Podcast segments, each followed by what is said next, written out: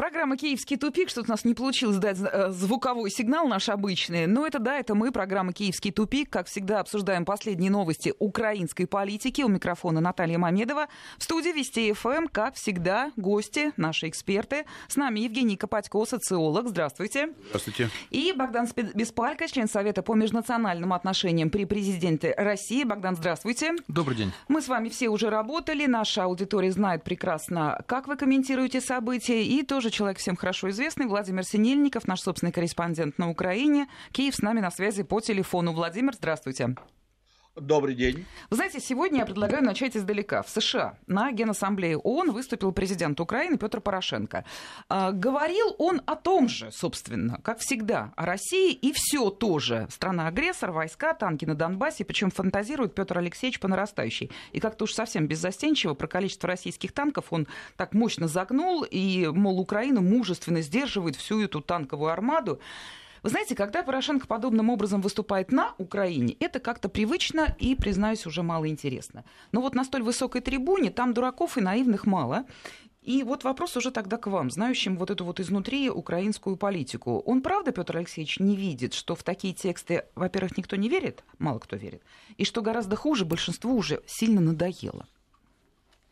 Ну, давайте, кто? Богдан, говорите. Ну, я думаю, что он прекрасно осознает, конечно, всю ложность этих текстов, но он говорит то, что нужно говорить, что от него хотят услышать, что является частью мейнстрима.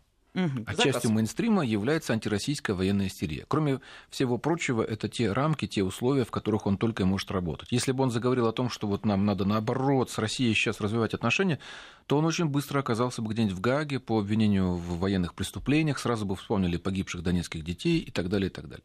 А то, что э, российский постпред при ООН Василий Небензин, ну, прямо откровенно припечатал и сказал о том, что Петр Алексеевич приехал сюда развивать свою предвыборную кампанию не перебор, вот, да, с одной стороны, Порошенко вообще посещает все международные вот, мероприятия, очень много ездит, угу. реально везде присутствует, без него не обойдется. А, не перебор, что вот действительно рискнул уже здесь а, агитировать за себя. Нет, они не рискуют. Дело в том, что я согласен абсолютно с Богданом. Э, это задача, которая стоит. Предвыборная кампания тоже одна из задач, которую он должен решить, потому что те события, которые были в конце года, особенно все, что связано с Томасом, и, э, как, мы как показалось, инцидент в Черном море, угу. то есть они не Азовский конфликт, а именно в Черном море, это было бы, наверное, более корректно.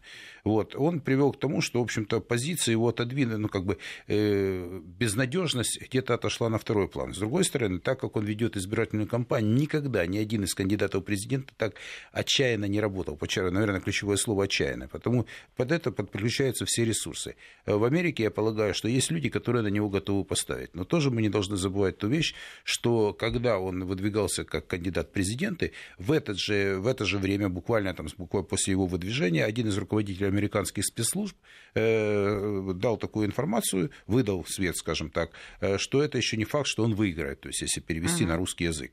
Это, в конечном счете, тоже подстегнуло вот эту избирательную кампанию. Но я хочу сказать, что та динамика, которая сейчас идет, он по факту, то есть уже данные нескольких социологических кампаний, он выходит на второе место. С такой динамикой он, в конце концов, если эта кампания пойдет без срывов так, как он хочет, он выйдет, в принципе, на, станет фаворитом ходу кампании, если эта динамика сохранится. Но опять-таки очень много противников внутри. И все, что любая Сейчас мы еще поговорим про то, что да, внутри. Вот объясните мне, любая площадка, включая он тоже для вот него смотрите, объясните ага. мне, человек наивным, верящим в демократию. Вот зачем он ведет в таком случае а, предвыборную кампанию там, в США? Ее надо вести внутри страны. Он, в общем-то, смешит многих украинцев своими заявлениями. Или он откровенно требует поддержки от американцев? Смешат все, на самом деле. Он просто ведет кампанию. И это, кстати, дополнительные дивиденды. Томас тоже дал дивиденды. Что бы ни говорили в России и за рубежом, эта задача была решена на этот момент. Понимаете? То есть часть поддержки общества, причем большинство, когда людям задавали социологи вопросы, они же не в теме, не глубоко в теме.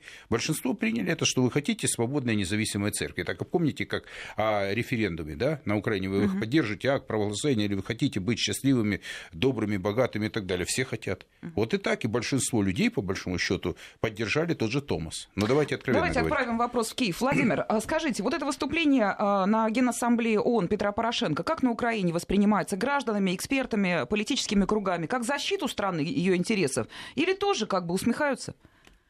Э, часть воспринимает вполне серьезно, часть и большая часть, и более интеллектуальная часть откровенно насмехается, потому что вот эти сказки об агрессии э, России против Украины Порошенко рассказывает уже 5 лет, и 5 лет, и, ну, по крайней мере, 4 года, большая часть общества ему уже не верит. Дело в том, что тут есть один важный фактор, который обычно забывают упомянуть, но он очень важный.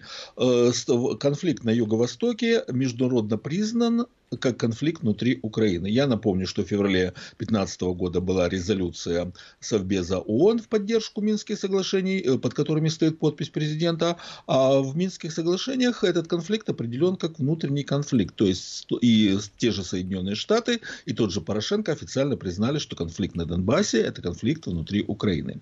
А, поэтому в данном случае Порошенко действительно стремится заручиться прежде всего поддержкой Соединенных Штатов, поскольку им нужна конфронтация с Россией, а для конфронтации всегда нужен повод. И ну, это такая же ситуация, как в свое время было с Ираком, когда никто не хотел слушать по поводу того, что там нет никаких доказательств наличия оружия массового уничтожения, но потом сказали, ну извините, так получилось. А ситуация один в один, э, такие спектакли разыгрываются уже сотнями лет, если не тысячелетиями, просто обвинить, навесить ложное обвинение, э, это использовать повод э, для конфронтации, и, а потом сказать, ну извините, так получилось, ошиблись. Да. Владимир, короткий ответ на короткий вопрос. Рейтинги нынешние вот на сегодня. Порошенко по всем показателям на второй позиции уже? Или разнятся данные социологов? Последние четыре опроса фиксируют Порошенко на четвертой позиции. И это связано не столько с ростом рейтинга Порошенко, сколько с падением рейтинга Тимошенко. А, то есть Порошенко имеет примерно ту же самую поддержку в обществе, что и раньше, а вот Юлия Владимировна теряет. И это связывают, ну и вот лично я уже давно говорил, по крайней мере еще года два назад, что не та уже Тимошенко. Нет в ней харизмы, исчезла харизма, ушла. Нет огня в глаза, нет веры в себя, нет энергии бешеной, которую я отличала раньше. И это сказывается. И когда появляются другие варианты, тот же Зеленский, значительная часть протестного электората, который голосует не за Тимошенко, а против Порошенко, ну, например, переходит к тому же Зеленскому. Подождите, что-то мы не поняли. Порошенко четвертый? Нет, э, Порошенко второй. Второй, да, вы говорили. Спасибо, Владимир. Вот я сейчас хочу эти цифры дать, прокомментировать. Я сказал, четыре нашим... опроса общественного А, четыре опроса, да, да все, все, да. выяснили. Значит, Зеленский, Порошенко, Тимошенко. Тройка выглядит сейчас так. А за счет чего поднимается, собственно, Порошенко? Он поднимается, и вы же, вот лично вы, да, и не только другие эксперты, но и вы лично говорили о том, что он еще поднимется. За счет чего? Я думаю, что он прежде всего поднимается за счет того, что у Тимошенко откусывают понемножечку часть ее электората. Прежде всего Зеленский и все остальные – Даже самый маленький кандидат, он может откусить там одну десятую. Лешко побольше и так далее, и так далее. То есть, по большому счету, он э, действительно растет не за счет популярности, а за счет того, что у главного его оппонента потихонечку откусывает, отбирает электорат. Кстати, по поводу выступления на Западе, вы не забывайте, что это еще и легитимация перед внутренней аудиторией. Смотрите, меня слушают на Западе, меня поддерживает Запад. Я здесь главный. Я ваш главный переговорщик, я ваш главный э, легитиматор в переговорах с Западом. Это тоже очень важно для внутренней аудитории. Ну, в общем, да, наверное. Но там то, тоже аудитория, особенно просвещенная ее часть, прекрасно понимает, на каких основаниях он здесь присутствует. На общих. На ну, слово просвещенная часть, оно как-то звучит как-то уже. Не, ну давайте не будем да. умолять. Все-таки, да, Украина и своим образованием в свое время славилась, и, и институтами, и университетами. Ну, люди средних лет и старше все-таки еще это помнят и много чего знают, и о политике в том числе. Ну а как голосуют, вообще это отдельная тема. Это... на самом деле, Наталья, такая я продолжу относительно вот рейтинговых позиций. То, что он выходит там на второе место, и то, что падает, может быть отчасти и так.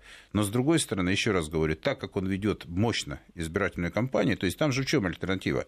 Она, в принципе, может быть где-то ошибочная у технологов. Или я, или Путин. То есть это в обществе работает в условиях, то есть он поставил себе игрока, ну, которому он, конечно, не подтягивается никак, но э, чтобы сложилось э, ощущение, что это есть борьба против всемирного зла, против агрессивной России во главе с таким человеком, как Владимир Путин. Это, это где-то работает, хотя я подчеркиваю, это в конечном счете, если грамотно использовать, это может обратиться против него. Второй момент относительно Тимошенко. Я бы тоже не добивал до конца эту историю, потому что она боец мощный. И в этой ситуации это не столько за нее, сколько против нее. Эти выборы не за Порошенко, а против чего-то. Но все работают, и в том числе Зеленский. Вот мы, вы сказали о тройке. Зеленский, Порошенко, Тимошенко, они работают на антирусском поле. Здесь пока лучше всего получается у него. Они попытались сделать маневры. Кстати, первый сделал Порошенко относительно э, холодного мира. Я считаю, что сейчас они опять возвращаются в милитаристскую риторику, потому что обострение на Донбассе и вопросы, касающиеся его позиции, он должен побеждать любой ценой. А вот здесь пока риски есть. Я еще раз подчеркиваю, как я говорил тогда, по белому не побеждает. То все, что он делает сейчас, это ломается через колено оппоненты, это ломается, ну, слушайте, на, вос, на Востоке это деморализуется оппозиция, ну, то есть, вернее, население, которое угу. готово за нее голосовать. Там масса нюансов. Вот то, о чем говорил Богдан, и о чем могу сказать я, тем очень много. Но он работает, подчеркиваю, команда работает очень технично, очень грамотно. Напомню, у нас сегодня в студии Евгений Копатько и Богдан Беспалько. Мы говорим об украинской политике. С нами на связи Владимир Синельников, наш корреспондент в Киеве. Ну, для тех, кто сегодня еще утренних новостей не слышал, напомню, что во время рабочего визита в США президент Украины Петр Порошенко получил награду «Международный государственный деятель». Ее ему вручил Совет по вопросам мировых дел Филадельфии. Ну и действительно, это человек, крупный государственный деятель, политик. Он начинал свою большую карьеру на Майдане, выносил раненых, люди обращались к нему за помощью, стоял, можно сказать, под огнем и так далее. Я вот сейчас пытаюсь скрыть иронию Японию, ну, видимо, получается плохо, но Петр Алексеевич Порошенко об этом написал сам. А, я хочу вот Владимира Снельникова попросить, а, вот мы даже заранее договаривались, что называется, подготовить набор воспоминаний, да, и набор фактов. Где был Петр Порошенко в те дни? Сейчас идет та самая неделя, когда на Украине, что называется, вспоминают Майдан, причем в данном случае, я говорю совершенно серьезно, люди выходили искренне, очень многие пострадали и страдают сейчас от результатов. Так где был Петр Алексеевич Порошенко в те дни? А, как э, говорит Илья Кива, один из нынешних кандидатов в президенты, а и бывший советник министра Авакова, и бывший командир одного из добровольческих батальонов, Порошенко в те дни, э, извините, э, изливал, участвовал в алкогольных излияниях в Доме профсоюзов. Он сообщил об этом, о своих личных впечатлениях. Он рассказал, что он видел пьяного Порошенко и Кличко, что в Доме профсоюзов на Крещатике, где находился штаб Майдана э, пахло алкоголем, э, все было пропитано запахом коньяка и икры, э, постоянно вываливался, это его собственное выражение, Порошенко на улицу, когда, если он вываливался, он был абсолютно пьяный, и Кива говорит, что на него это тогда произвело крайне отрицательное впечатление. Интересно, почему тогда он все-таки впоследствии возглавил один из добровольческих батальонов.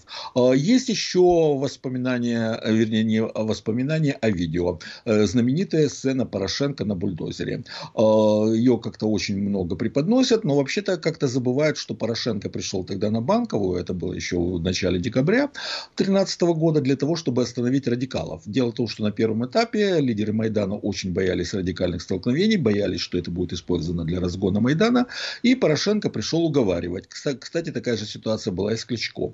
И там э, есть такое видео, где радикалы на Банковой перед резиденцией э, президента э, дружно в течение примерно 10 минут скандируют ему выражения, которые в эфире обычно не используются. Вы можете полюбоваться, там это в интернете есть это видео, э, ну, там, естественно, производит очень сильное впечатление.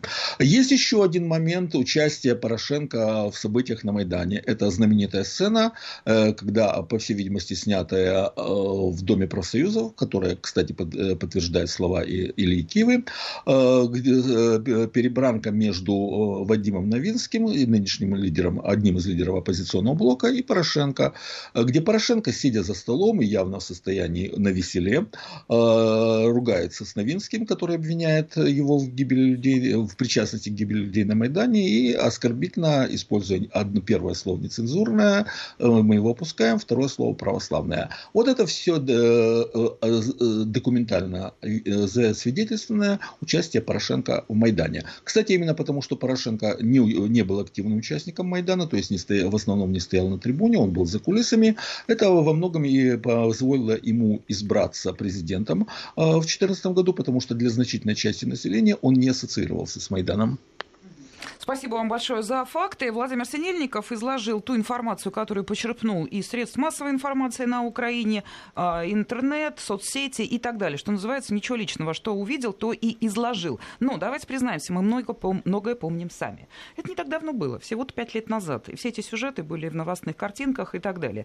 Тяжелое было время. Вот скажите мне, уважаемые эксперты, как так получилось, что человек, который, ну, в общем-то, ну, явно не на трибунах был, не с людьми был и так далее, вот как это вышло, что он э, первым поднялся и все возглавил, оттеснив активных членов Майдана? Ну, одна Тимошенко чего стоит? Приехала из тюрьмы, могла бы сыграть на этом.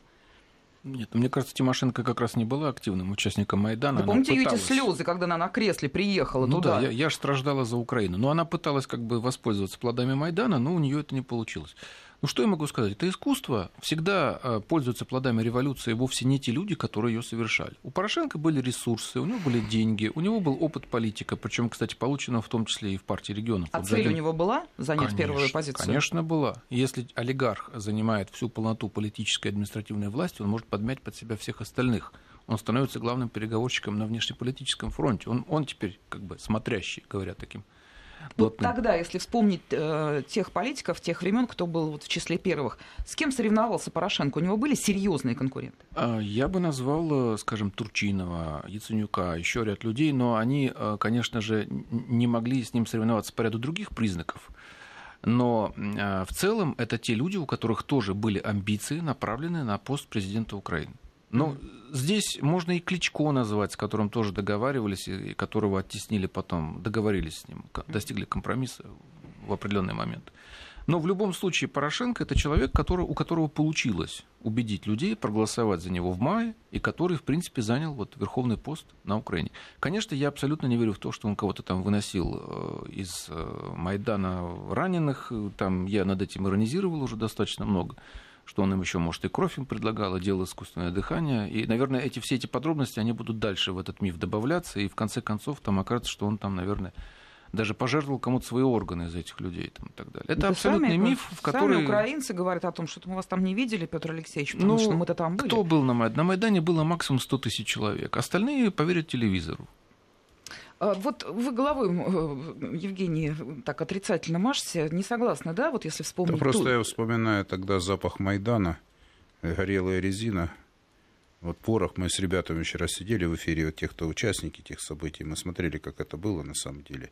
Я, может быть, там не видел тот момент, когда расстрел, а там ребята были, которые находились в 20 метрах от этой всей истории. Ну, как бы совершенно другое восприятие. И вот когда помню последний момент, когда их уже окружили, когда Янукович не дал последний приказ, они просто были все. Это вообще жуткое зрелище было. Это шло в прямом эфире еще, помимо всего прочего, потом мы смотрели. И потом, когда дали откат назад, то есть они там уже все, ничего не могли сделать. Так вот, относительно Порошенко, не отрицательно, я просто так, знаете, так покачал головой, вспоминая там такое. Во-первых, Порошенко, амбиции его президентские, он начал электоральное свое движение вверх, как принято говорить сейчас, начал еще с весны 2013 года, еще задолго до Майдана. То есть до Майдана? Еще задолго. Это абсолютно точно. Вот второй момент. Если говорить, почему э, Турчинов ему не мог, я с Богданом здесь позволю себе немножко подискутировать, Турчинов не претендовал и не мог претендовать на эту роль. Как его президента, да, как фигура временная, он да. Относительно Яцуника и Кличко, я напомню, почему они не могли. Знаменитые слова Нуланд – премьером будет Кличко, Яценюк, а мэром Кличко, да, Богдан, вот эта история. Потому что мы не забываем, что после Майдана э, внешнее управление, если было полное, Украина потеряла субъектность как раз после Майдана. Потому что когда были назначения как раз перед выборами, почему это Порошенко вывели на это все движение, здесь я абсолютно согласен. Нет, уточните, его вывели или он сам все э, спланировал я считаю, и что, вышел? Подождите, есть часть элиты, которая фанатично э, следует, это компрадорская буржуазия, это те люди, которые отстаивают интересы, свои личные интересы тех патронов, кто, и тех людей, которые их, в общем-то, ведут к власти. Потому что здесь связка абсолютная. Эти люди абсолютно искренне верят в то, что они делают. Это поколение выросло, с которыми работали еще с 90-х годов по факту. Это как минимум с 90-х годов. И это выросло поколение, которое на Майдане, ведь были люди, которые, это было технологически очень сильно грамотное действие. С другой стороны, это были люди, которые, э, ну, извините, это стоило больших денег я первые новые доллары увидел на Майдане. Мне показал активист Майдана, и говорит, в Москве таких еще нет.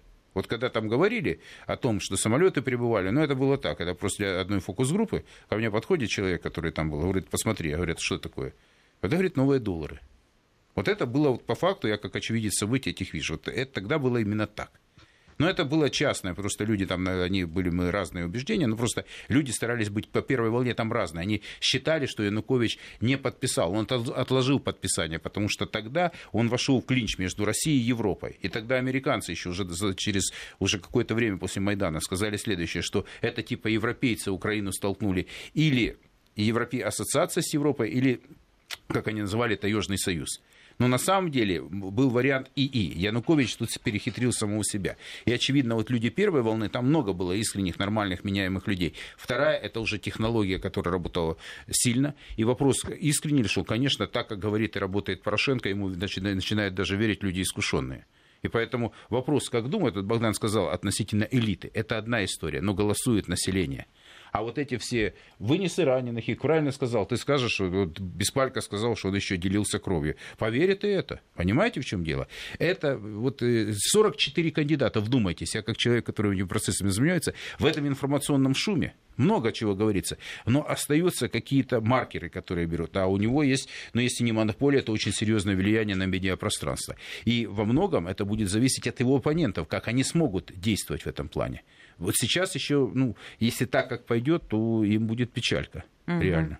Владимир Синельников, туда вопрос вам. Вот мне хотелось бы, чтобы вы, находясь внутри ситуации в Киеве, тоже прокомментировали этот вопрос. Действительно, те участники событий на Майдане, киевляне, жители крупных городов, те, кто приехал из других областей, они, возможно, что называется, усмехнутся, услышав комментарии Порошенко о собственной роли на Майдане, а остальные поверят. Так и есть? Нет, не верят, потому что, если проанализировать то, что пишут социальные сети, там Порошенко в основном высмеивают. Ну, не надо считать всех граждан Украины тотально идиотами. Есть, конечно, упоротая публика, достаточно много, но далеко не все. А, никто... Тут дело не в том, э, верят или не верят Порошенко. Дело в том, что будут, будет тот результат, э, который будет э, продиктован. Вот тот результат, который будет на выборах, его просто объявят. И к реальным результатам голосования, итогам голосования, это не будет иметь никакого отношения. Проблема в том, что э, на Украине на сегодняшний день нет вообще механизма контроля за подсчетом голосов и за объявлением результатов э, и голосования. То есть, э, вот есть вот эти вот 44 кандидата, больше из которых технических, их держат в основном для того, чтобы получить большинство в избирательных комиссиях, потому что комиссии местные и территориальные и окружные формируются из представителей кандидатов президента. Вот человек купил себе 20 кандидатов технических. Эти 20 кандидатов дают 40 человек в комиссию, эти 40 человек имеют большинство, и они голосуют за любой результат выборов, который им, им скажут. И все. И Давайте вот на этой эмоции сейчас сделаем перерыв, слушаем новости. Владимир Синельников, он остается с нами на прямой связи из Киева. С нами Евгений Копатько, Богдан Беспалько. Говорим об Украине, о современной политической ситуации, ну, естественно, о предвыборной. Продолжаем разговор в программе «Киевский тупик». Мы остановились на, собственно, уже предвыборной непосредственной ситуации. 44 кандидата. Вот сегодня столько людей принимает участие в предвыборной кампании. Ну, всем понятно, что большинство из них – это, что называется, политическая массовка.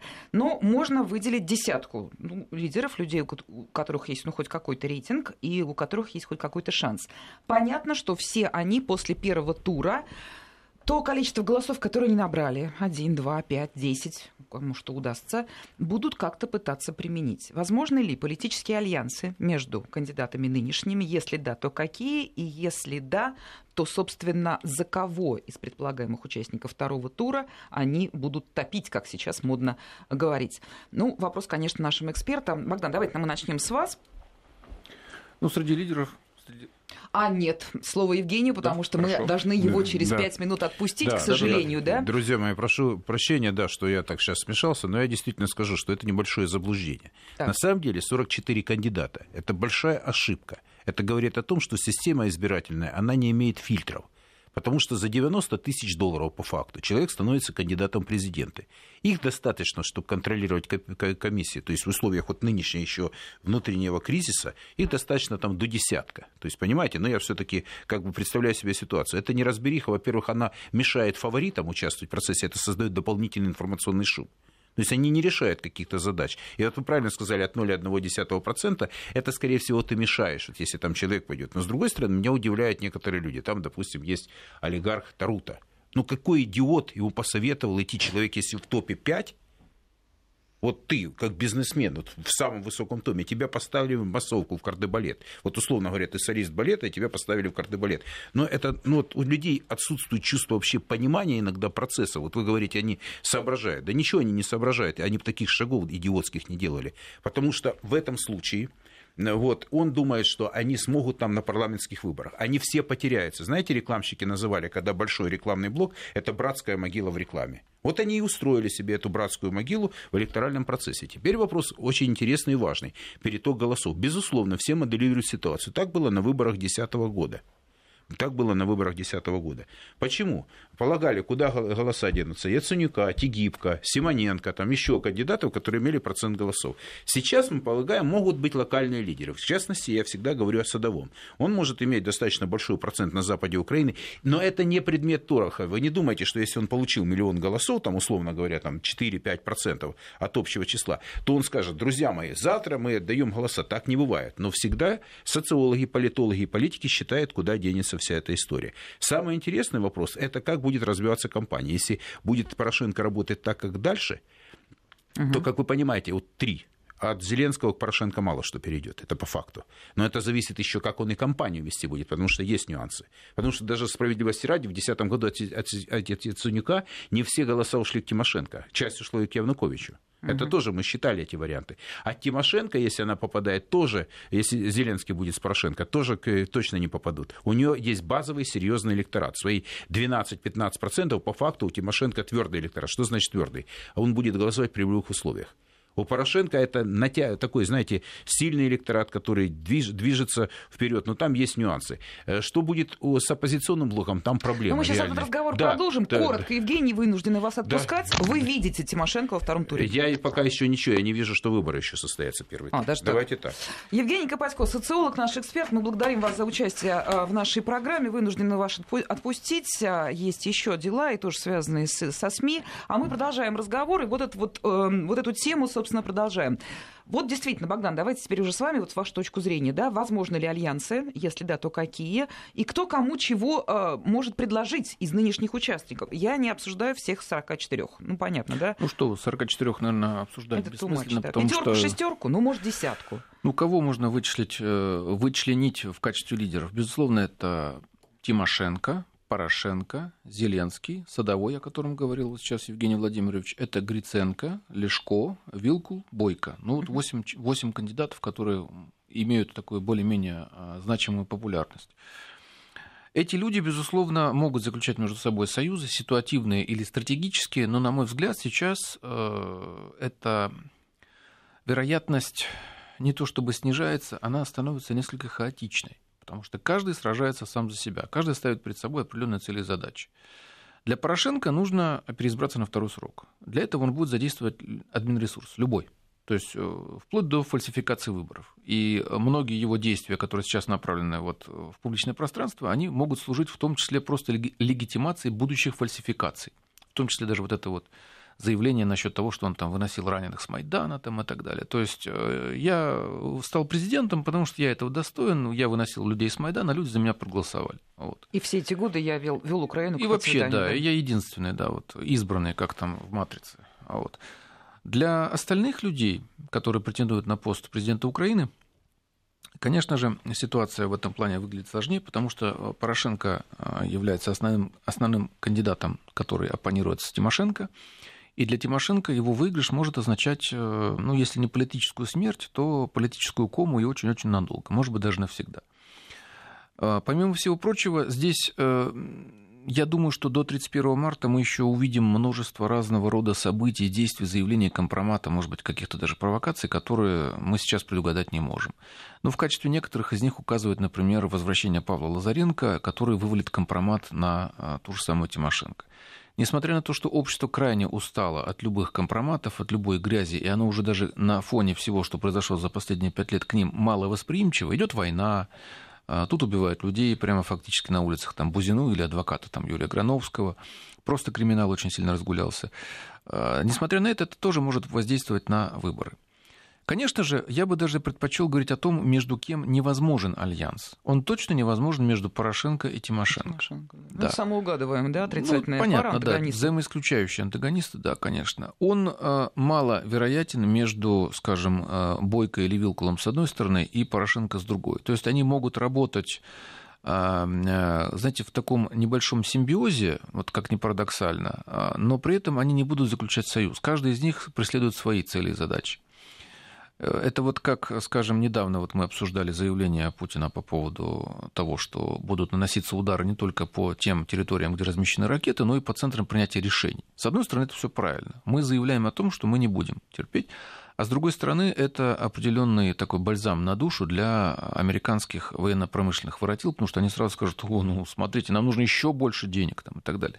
Вот примерно такой же альянс, он выстраивается между Вилкул Бойко с одной стороны, Порошенко с другой. Что касается Зеленского. Зеленский – это человек, который в политику вот попал несколько случайно. Человек, который больше представляет собой образ, который он воплотил на киноэкране, вот этот «Слуга народа», а, вот эта вот голобородька и так далее, из-за которой народ голосует э, отчасти от безысходности, потому что больше не за кого голосовать. Поэтому э, я не могу ничего о нем сказать конкретно самом Зеленском. А, скорее бы я уже предположил, что будут договариваться с теми, кто за ним стоит. Ну, вряд ли сам Зеленский а, принял такое решение, вряд ли у него есть такие даже ресурсы, при том, что он вполне обеспеченный человек. Вряд ли он может обеспечить себе подобного рода хорошую, развитую предвыборную кампанию. В противном случае тогда, вот, думаю, многие из этих 44 человек претендовали бы на такой же успех. Конечно, у него есть узнаваемость, да, причем такая более-менее позитивная. Но в целом все-таки этого очень мало, очень недостаточно. А стоит за ним, вероятнее всего, Коломойский. Коломой... Вот с Коломойским, вероятно, и будет договариваться Порошенко. Все это будет и схватка. Мы не можем знать, и о чем они договорятся. Это схватка бульдогов под ковром, как говорил когда-то Черчилль. О чем эти бульдоги там между собой под ковром договорятся, как они там друг друга будут грызть, мы не знаем. Поэтому я воздержался бы от конкретных прогнозов. Могу сказать только, что вот по-прежнему тройка лидеров это Зеленский, Тимошенко, Порошенко, и что Порошенко, он постепенно вытягивается наверх. Да, и, скорее это всего, по цифрам, да, да. во второй тур он выйдет. Вот Порошенко. И нас он должен тоже интересовать прежде всего здесь, в России. Э, Владимиру Синельникову вопрос тоже по поводу вероятных альянсов. Что об этом говорят, если говорят э, в средствах массовой информации на экспертном уровне? Предполагают ли некие объединения по мере продвижения к 31 марта? А, вы знаете, я должен согласиться с Копатько, потому, э, когда он сказал, что лидер не э, может выйти и сказать, вот голос, мой электорат, голосуйте за такого-то и такого кандидата. Э, это избиратели не крепостные, и такое э, указание не будет иметь какой-либо императивной силы, оно будет иметь только рекомендацию, и ровным счетом не означает, что люди будут голосовать именно так, как им э, указал их прежний избранник. Есть данные, кстати, сейчас анализируют уже возможность э, местные социологи э, второго тура и кто выйдет во второй тур. Так вот, и по данным самого последнего опроса, э, о котором мы только что говорили, это центр Разумкова 20 февраля, в Слуту Зеленский, выйдя во, втором тур, во второй тур, побеждает любого из своих оппонентов. В том случае, если это будет, то есть Порошенко, он уверенно побеждает, имея, ну, знаете, достаточно большое преимущество. У него 32% будет голосов, 19% будет только у Порошенко. То есть фактически э, в полтора с лишним раза. Если выйдет Тимошенко и Порошенко, Владимир, то... я вас на секунду буквально прерву. Вот вы продолжите через пару секунд. Вести ФМ. Да, пожалуйста, Владимир, далее. Далее, в том случае, если выходит Тимошенко и Порошенко, Порошенко получает 20% э, э, голосов, а Тимошенко 22%, то есть хотя бы и минимально, но все-таки она получает, э, выходит во второй тур. И Зеленский против Тимошенко, опять-таки Зеленский в данном случае побеждает примерно с таким же соотношением. 29 за Зеленского и 19 за Тимошенко. То есть мы по данным социологов, вот именно таким будет расклад, если естественно не появится какой-то абсолютно невероятный компромат, э, который изменит настроение избирателей, что в принципе маловероятно, потому что э, если проанализировать ситуацию, то э, все, весь принципиально возможный компромат уже выбросен. Ну, разве что выброшен. Ну, разве что появится ну, какая-то абсолютно дикая запись каких-то педофи... с каким-то педофильским контекстом и так далее и тому подобное. То есть изменение к настроению избирателей маловероятно. Зеленский, если он выйдет во второй тур, он побеждает в любом случае. Ну а Зеленский это, естественно, Коломойский. То есть, по сути, если э, президентом станет Зеленский, фактическим президентом станет Коломойский, а американцам все равно, потому что Зеленский точно так же будет выполнять все их указания, как это делает сейчас Порошенко. Американцы в любом случае выигрывают. Вот скажите, даже режет слух, да, если президентом станет Зеленский. Ну вот трудно в это поверить, что вот действительно комик, шоумен возглавит такую большую страну, как Украина. Ну ладно, это все из э, территории эмоций.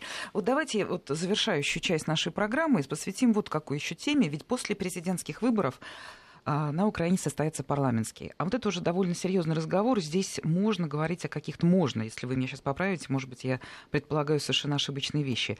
Возможны перемены во внутренней политике. И мне даже кажется, что то большое количество кандидатов, ну, если отсечь уж совсем балласт, совсем такие декоративные элементы, они-то как раз сейчас пользуются возможностью начать предвыборную кампанию именно с расчетом на выборы в Раду. Права ли я, вот, Богдан, ваша экспертная оценка, насколько серьезное событие для Украины именно парламентские выборы, и насколько они будут зависеть от того, как пройдет предвыборная кампания президентская? Да, вы совершенно верно уловили связь. Конечно, они будут очень сильно зависеть, но прежде всего они будут зависеть от того, кто будет избран на пост президента. Потому что если это, скажем, останется Порошенко, то он постарается максимально повлиять с помощью того же админресурса и на парламентские выборы.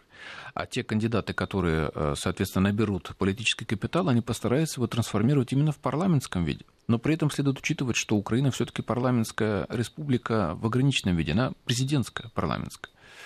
То есть по, по, по, по полномочия президента там очень большие. Но учитывая то, что сейчас э, законодательство на Украине, оно все больше и больше разрушается, конституционное в том числе, у президента получается власти еще больше. У него полномочия уже ну, почти как у монарха могут быть. Владимир, скажите, а вот действительно, ну вот, допустим, кандидаты так называемого оппозиционного блока, я беру не по названию платформы, да, а вообще всех вот, кто более-менее представляет оппозицию, они могут свои шансы присутствия э, в Раде увеличить, используя уже сегодняшний день возможность агитировать за своих лидеров? Собственно говоря, они для этого и участвуют, потому что у них, э, для них э, кампания по выборам президента, они прекрасно понимают, что они не будут президентом, им важно отрекламировать свою партию накануне э, выборов в Верховную Раду. А, то есть это абсолютно очевидно, но тут нужно принять во внимание следующий фактор. фактор. На Украине существует традиция, что на парламентских выборах всегда, на первых парламентских выборах побеждает партия президента, который есть на данный момент. То есть, давайте вспомню, была наша Украина, которая очень громко заявила себя на выборах, а когда Ющенко перестал быть президентом, она просто исчезла. А, так вот, э, по, по той ситуации, которая есть на сегодня, если Порошенко останется президентом, то, естественно, его партия будет одним из победителей э, э, на этих выборах. Вот, кстати, вот есть, кстати, у того же Центра Разумкова тот же опрос парламентские выборы. В настоящий момент «Слуга народа» более 16%, 16,2%. Э, прошу прощения, 15,2%. Mm-hmm. На втором месте Батькивщина 12,6%. На третьем блок Петра Порошенко 12%. На четвертой позиции 6,4% это гражданская позиция, которую возглавляет Анатолий Гриценко. Э, на пятом месте 5,5% э, оппозиционная платформа «За жизнь». И на последнем месте, которое обеспечивает, имеет шансы получить представительство Верховной Раде, это радикалы Лешко 4,4%. Все остальные пролетают. Но я говорю, что это только очень предварительный расклад, который будет полностью зависеть от исхода президентских выборов. Если Порошенко выборы проиграет, его партия просто исчезнет, и она ничего не получит на будущих парламентских выборах. Если Порошенко победит, а, а, его партия э, резко повысит, ну, фактические результаты, я не говорю, что за нее будут больше голосовать, но в итоге окажется, что она выиграет выборы э, в парламент. Понятно. Это совершенно очевидный фактор. Понятно. Ну вот, собственно, вот такой предвыборный расклад на Украине. Мы этими цифрами эту тему закроем, потому что еще целый месяц будет длиться предвыборная кампания президентская. Действительно, соглашусь с Владимиром, мы много чего еще услышим, узнаем. Следим, собственно, что нам остается здесь, в Москве, только следим за тем, как разваливается да, соседняя страна. Очень жаль. Но вот хотелось бы поговорить немножечко об экономике. И вот здесь вот, Богдан, я вас прошу прокомментировать заявление, которое сделали в Раде Ж. Там рассказали, что Европа наживается на Украине. Кандидат в президенты Евгений Мураев в эфире телеканала «Наш» заявил, что а, о том, что огромную выгоду получают европейские страны от происходящего на Украине, а именно законопроекты, принятые по требованию европейских партнеров, включая, там, не знаю, снятие моратория на вывоз леса, кругляка, там, либерализация въезда украинцев в Европу, они наносят серьезный экономический вред Украине. Они что раньше, я имею в виду украинские политики, они этого раньше не зная, тот же самый Мураев, голосуя а, в Раде за эти законы, я не знаю, голосовал ли он лично, но Рада за это голосовала а, большинством. Вот, вот эта тема, почему сейчас выходит на поверхность? Раньше голосовали, ничего предвыборная, себе. Предвыборная ну, ну, борьба. Это понятно, довольно общее объяснение. Но все-таки почему? Они же сами себя критикуют, получается. Они там в Раде все эти время сидели. Ну, это на самом деле стандартно для политиков. То есть они говорят о тех проблемах, когда в тот момент, когда это выгодно, или выгодно с точки зрения для них, для их политической силы, либо с точки зрения того, чтобы ослаблять враждебную, оппонирующую им политическую силу. И совершенно забывают о том, что они тоже несут за это ответственность. Но если мы эту логику применим к тому же Порошенко, то тогда его нужно, соответственно, так же, как и Януковича, так же, как и Азарова, обвинять в госизмене, потому что он был одним из основателей, функционеров партии регионов, возглавлял Нацбанк, э, участвовал в Совете безопасности и так далее.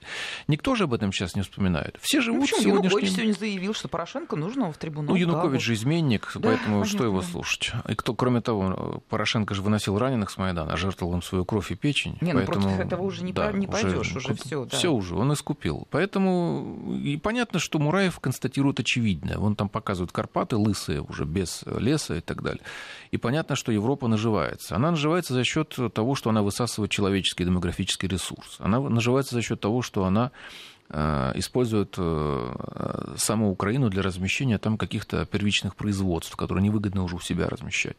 Она использует ее для того, чтобы продавать там свои собственные товары э, в рамках вот этого договора о Евроассоциации, при этом не пускает украинские товары на свой рынок, квотируя их достаточно небольшим количеством. Поэтому, в принципе, все а, последние годы Украина жила в ущерб своей собственной экономике. Это очевидно, ну, так же, как, не знаю, как стакан воды. Мы видим, что после разрыва связи с Россией ВВП Украины рухнул на 100 миллиардов долларов. Но любой человек, даже тот, который к экономике не имеет отношения, он, в принципе, должен был бы уже сделать выводы. Но средства массовой информации, заявления политиков, они творят чудеса. И в результате люди все равно верят тому, что говорят им украинское телевидение. Владимир, скажите, пожалуйста, вы нам всегда рассказывали в эфире, участвуя в новостных блоках, о том, что вот Рада голосует за подобные законы, которые им, что называется, преподносят э, западные кураторы. Неужели только сейчас, когда началась предвыборная битва и уже ее острая фаза, действительно депутаты, действующие депутаты говорят прямо в СМИ о том, что нас грабят? Раньше молчали. Э, раньше молчали, но надо сказать, что э, Евгений Мураев не голосовал за эти законы. Он достаточно долго занимает уже жесткую оппозиционную позицию, извините за тавтологию. А, поэтому, если говорить о его личной совести, то его личная совесть в данном случае э, чиста. Тема, где она действительно, во-первых, имеет предвыборный характер, потому что когда идут выборы, там начинают... Ну, вот, собственно, вы уже дали нам да, ответ. Да, то есть, то есть сейчас она пошла вот в актив, а до этого голосовала голосовали Второй... и помог. Есть второй важный момент, который объясняет, почему об этом говорят, и не только об этом. Сейчас э, достаточно много. Порошенко перестали бояться. Вот если год, э, ну, э, полтора года назад в стране было состояние атмосферы абсолютной тотальной подавленности и всеобщего страха, в том числе и среди депутатского корпуса, то сейчас, когда есть надежда, что Порошенко больше не будет президентом, многие осмелели и говорят сейчас то, чего они не смели сказать раньше. Это факты, которые тоже нужно учитывать. Но, естественно, тут играет роль и предвыборная предвыборная риторика.